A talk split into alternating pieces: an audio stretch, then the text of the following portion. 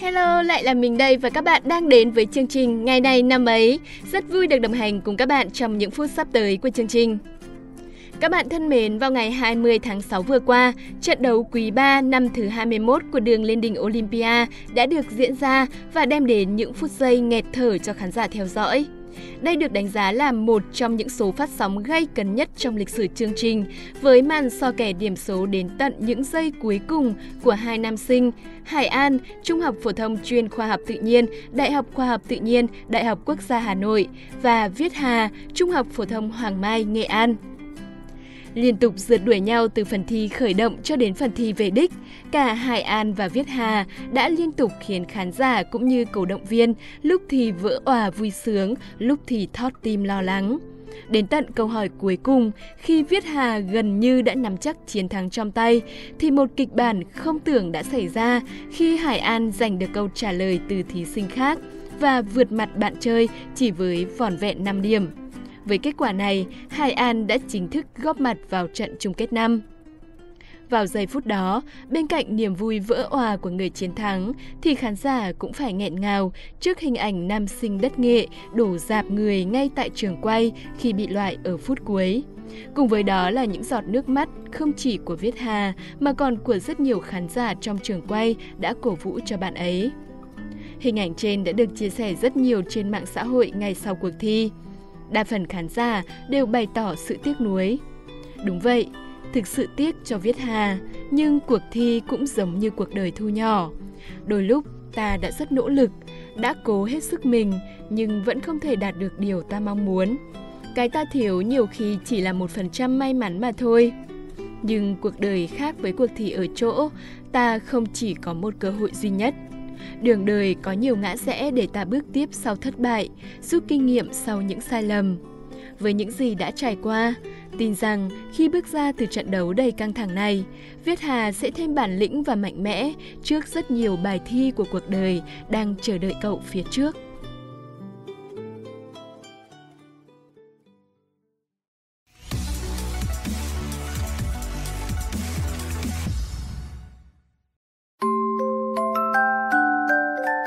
Các bạn thân mến, hôm nay là ngày 22 tháng 6, ngày thứ 173 trong năm. Chúc mừng các bạn có sinh nhật trong ngày hôm nay nhé! 22 tháng 6 là ngày bắt đầu của cung hoàng đạo cự giải. Theo chiêm tinh học, những người thuộc cung hoàng đạo này sống rất tình cảm và đặt gia đình lên trên hết. Họ thích được chăm sóc và quan tâm người khác. Chính vì vậy, trong ngày đặc biệt này, xin chúc các bạn sẽ được đón một sinh nhật thật ấm áp bên gia đình và người thân. Không cần điều gì quá đặc biệt, chỉ cần một sinh nhật giản dị như vậy thôi là đã quá đủ hạnh phúc rồi đúng không ạ? Tiếp theo, chúng ta sẽ cùng đến với câu danh ngôn của ngày hôm nay. Chúng ta có thể gặp nhiều thất bại, nhưng chúng ta không được bị đánh bại. Các bạn thân mến, cuộc sống có nhiều niềm hạnh phúc, nhưng song hành cùng nó cũng là rất nhiều nỗi khó khăn. Bạn có thể thành công, nhưng cũng sẽ có lúc bạn gặp phải thất bại. Vậy đứng trước mỗi thất bại, ta phải làm thế nào để vượt qua? Lúc đó, hãy ghi nhớ câu danh ngôn này. Chúng ta có thể gặp nhiều thất bại, nhưng chúng ta không được bị đánh bại. Câu danh ngôn đề cao tầm quan trọng của ý chí con người. Khi gặp thất bại, bạn sẽ có hai lựa chọn. Thứ nhất là trượt dài trong những nỗi đau khổ và thất vọng, buông xuôi và bỏ mặc bản thân. Còn lựa chọn thứ hai là bạn có thể dũng cảm đối diện, tìm ra nguyên nhân, giải pháp và lại tiếp tục cố gắng. Nếu bạn chọn theo cách đầu tiên, tức là bạn đã bị đánh bại rồi. Tất nhiên, khi gặp khó khăn, ai cũng sẽ rơi vào trạng thái chán nản và mệt mỏi. Bạn có thể để bản thân gặm nhấm những cảm xúc tiêu cực này trong một thời gian ngắn và nhanh chóng tìm cách cân bằng lại. Còn nếu bạn cứ duy trì trạng thái như vậy trong một thời gian dài, thì bạn sẽ chỉ càng thất bại mà thôi. Lúc này, điều mỗi người cần nhất chính là ý chí và lòng quyết tâm. Tất nhiên, ý chí không phải ngẫu nhiên mà có, nó là kết quả của quá trình rèn luyện và trải nghiệm lâu dài. Càng vượt qua được nhiều thử thách, ý chí nội tại trong mỗi người sẽ càng lớn và họ sẽ rất khó bị đánh bại. Chính vì thế, ngay từ hôm nay, hãy học cách sống độc lập, tự chủ, tránh dựa dẫm vào người khác, chăm chỉ trau dồi bản thân để sẵn sàng đối mặt với mọi điều trong cuộc sống của mình bạn nhé.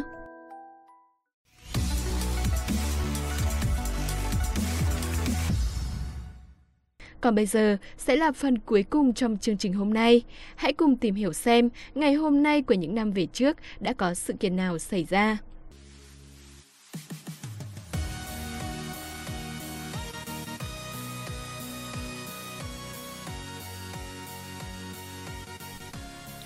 Hiển Vi xin chào các bạn thính giả thân yêu. Chào đón các bạn đến với chuyên mục hot nhất ngày, mang tên ngày này năm ấy.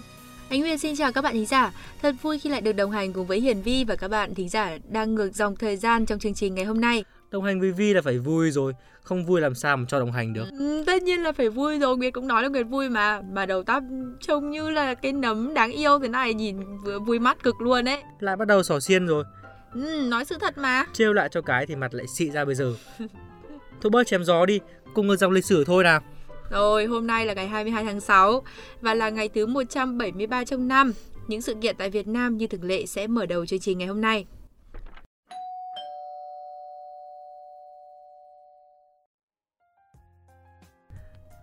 Ngày 22 tháng 6 năm 1900 là ngày sinh của một trong những công tử Bạc Liêu nổi danh nhất, đó là Trần Trinh Huy.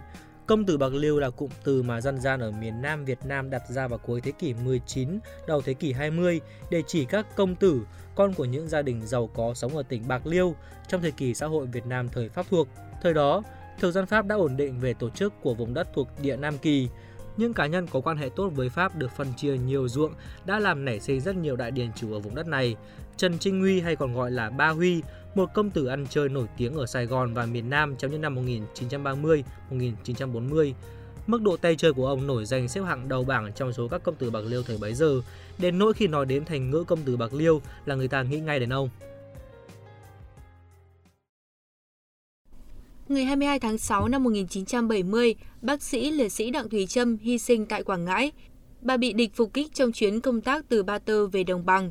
Khi đó bà mới 28 tuổi đời, 2 tuổi đảng và 3 năm tuổi nghề. Đặng Thùy Trâm sinh trưởng trong một gia đình trí thức tại Hà Nội. Bố là bác sĩ ngoại khoa Đặng Ngọc Khuê, mẹ là dược sĩ Doãn Ngọc Trâm, nguyên giảng viên trường Đại học Dược Hà Nội.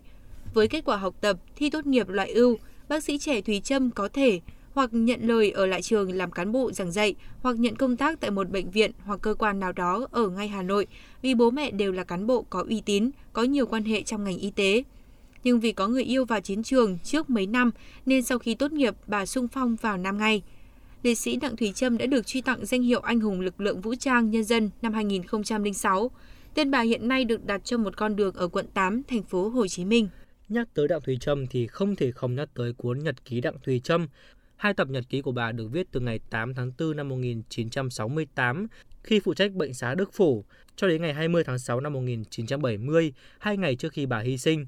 Hai tập nhật ký này được Frederick Whitehurst, cựu sĩ quan quân báo Hoa Kỳ lưu giữ cho đến ngày được trả lại cho gia đình tác giả vào cuối tháng 4 năm 2005. Nhật ký của bà sau đó được nhà phê bình văn học Vương Chí Nhàn biên tập thành quyển sách mang tên Nhật ký Đặng Thùy Trâm và trở thành một hiện tượng văn học với hơn 400.000 bản được bán.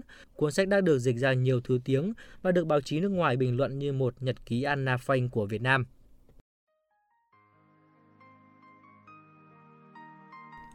Các bạn thính giả thân mến, tiếp theo chúng ta sẽ cùng đến với một thông tin trong lĩnh vực giải trí. Hôm nay, 22 tháng 6 chính là ngày sinh nhật của nữ ca sĩ, diễn viên Minh Hằng.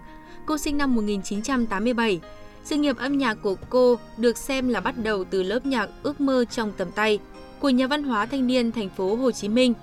Đào tạo ngắn hạn về thanh nhạc, vũ đạo và các bước đi căn bản để lập nhóm nhạc hay ca sĩ solo do các nhạc sĩ có tên tuổi giảng dạy.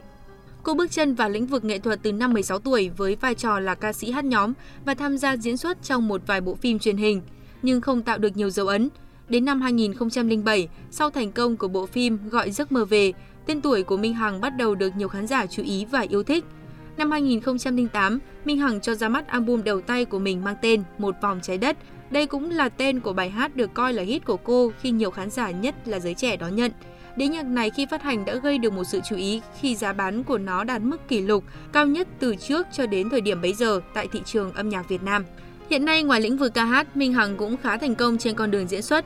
Ánh Nguyệt cũng khá ấn tượng với những vai diễn của Minh Hằng trong các bộ phim như là Vừa đi vừa khóc này. Cô đã không ngại à, xấu để hoàn thành thật tốt vai diễn của mình. À, có một điều mà Vi muốn chia sẻ với các bạn thính giả đó là Minh Hằng cũng là một trong số những thần tượng của ánh Nguyệt đấy. Ừ. Nguyệt nhà ta thì có cả một danh sách thần tượng dài ngồi đến nỗi ngồi hết buổi sáng cũng không kể hết. Ui dồi ôi, khiếp con nói quá lên không đấy? Chả thế còn gì nữa. Ờ thì người ta thấy hát hay diễn giỏi thì người ta mới hâm mộ chứ. Còn hơn Vi nhá, cứ thấy đẹp trai xinh gái là đã hâm mộ luôn rồi. Thôi thôi đừng có chuyện nọ sọ chuyện kia nhé. Quay lại với chương trình ngay thôi. Ừ, ai bảo cứ thích châm ngòi trước. Ừ. Các bạn đi giả thêm mến, các bạn hãy rộng lòng thông cảm cho anh Việt và Hiển Vi nhá. Ngồi với nhau mà không đôi co trêu ghẹo nhau một tí thì sẽ trở nên uh, hơi bất thường một chút. Nhưng mà chúng mình chỉ nói vui thế để làm cho không khí của chương trình thoải mái hơn thôi. Không bao giờ giận dai thù lâu một điều gì cả đâu. Và ngay bây giờ thì hãy ờ, cùng uh, với ánh Việt và Hiển Vi cùng quay trở lại với chương trình với những sự kiện trên thế giới các bạn nhé. Ngày 22 tháng 6 năm 1633, Tòa án dị giáo tại Roma buộc Galilei công khai từ bỏ quan điểm mặt trời là trung tâm của vũ trụ thay vì trái đất và bỏ tù ông. Galilei là một nhà thiên văn học, vật lý học, toán học và triết học người Ý, người đóng vai trò quan trọng trong cuộc cách mạng khoa học. Các thành tiệu của ông gồm những cải tiến cho kính thiên văn và các quan sát thiên văn sau đó. Galilei đã được gọi là cha đẻ của việc quan sát thiên văn học hiện đại, cha đẻ của vật lý hiện đại và cha đẻ của khoa học hiện đại. Ngày 22 tháng 6 năm 1962 là ngày sinh của nam diễn viên, đạo diễn, biên kịch, nhà sản xuất nổi tiếng Hồng Kông Châu Tinh Trì. Đã từ lâu Châu Tinh Trì được coi là vua phim hài Hồng Kông. Các vai diễn của anh càng về sau càng được đánh giá cao và các bộ phim của Châu không chỉ thành công về mặt thương mại mà cũng dần được đánh giá cao về mặt nghệ thuật. Thống kê cho thấy trong vòng 20 năm kể từ năm 1985 đến năm 2005, những bộ phim do Châu đóng vai chính đã đạt doanh thu 1,3 tỷ đô Hồng Kông, tức gần 200 triệu đô la Mỹ, xếp thứ hai trong số các diễn viên Hồng Kông chỉ sau Lưu Đức Hoa 1,7 tỷ và trên cả Thành Long cùng các ngôi sao khác. Tại lễ bầu chọn 100 phim xuất sắc nhất của điện ảnh Hoa ngữ trong số 100 tổ chức vào ngày 27 tháng 3 năm 2005, Châu Tinh Trì có hai bộ phim mà anh vừa đạo diễn, vừa là diễn viên chính được lọt vào danh sách. Đó là bộ phim Tân Tây Du Ký, xếp thứ 19 và bộ phim Đội bóng Thiếu Lâm xếp thứ 76. Năm 2003, Châu Tinh Trì được tạp chí Time bình chọn là một trong những anh hùng châu Á của năm. Tiếp theo chúng ta hãy cùng bay qua làng giải trí của xứ sở Kim Chi nào. Ngày 22 tháng 6 năm 1987 là ngày sinh của nam diễn viên người mẫu thần tượng Lee Min Ho. Anh được biết đến với các vai diễn Gu Junbyo trong phim truyền hình Vườn sao băng vai Lee Jun Sung trong phim truyền hình Thợ săn thành phố và trong phim Những người thừa kế với vai diễn Kim Tan năm 2013, anh đã giành được vô số giải thưởng về điện ảnh và trở thành một trong những nam thần của làng giải trí châu Á. Ừ, nhắc đến Lee Min Ho thì chắc chắn đây là thần tượng của rất nhiều bạn trẻ Việt Nam và đặc biệt là các bạn nữ. Và trong đó thì uh, chắc chắn là có cả Nguyệt rồi. À, không đâu, lần này thì Vi sai rồi Vi ạ. À. Nguyệt thì thích xem phim Lee Min Ho đóng thật đấy, nhưng mà thần tượng thì uh, chắc là chưa tới. Lại còn thế nữa. Ừ, sao người ta có sao nói vậy? Thôi bây giờ thì gửi lời chào tạm biệt đến các bạn thính giả đi nào. Hay, thời gian của chúng ta lại đã hết rồi, thật là nhanh phải không các bạn? Ừ, thông tin giải trí vừa rồi cũng đã khép lại ngày này năm ấy ngày hôm nay. Cảm ơn các bạn đã chú ý lắng nghe và đồng hành cùng với Ánh Việt và Hiền Vi. Xin chào và hẹn gặp lại các bạn trong những chương trình tiếp theo.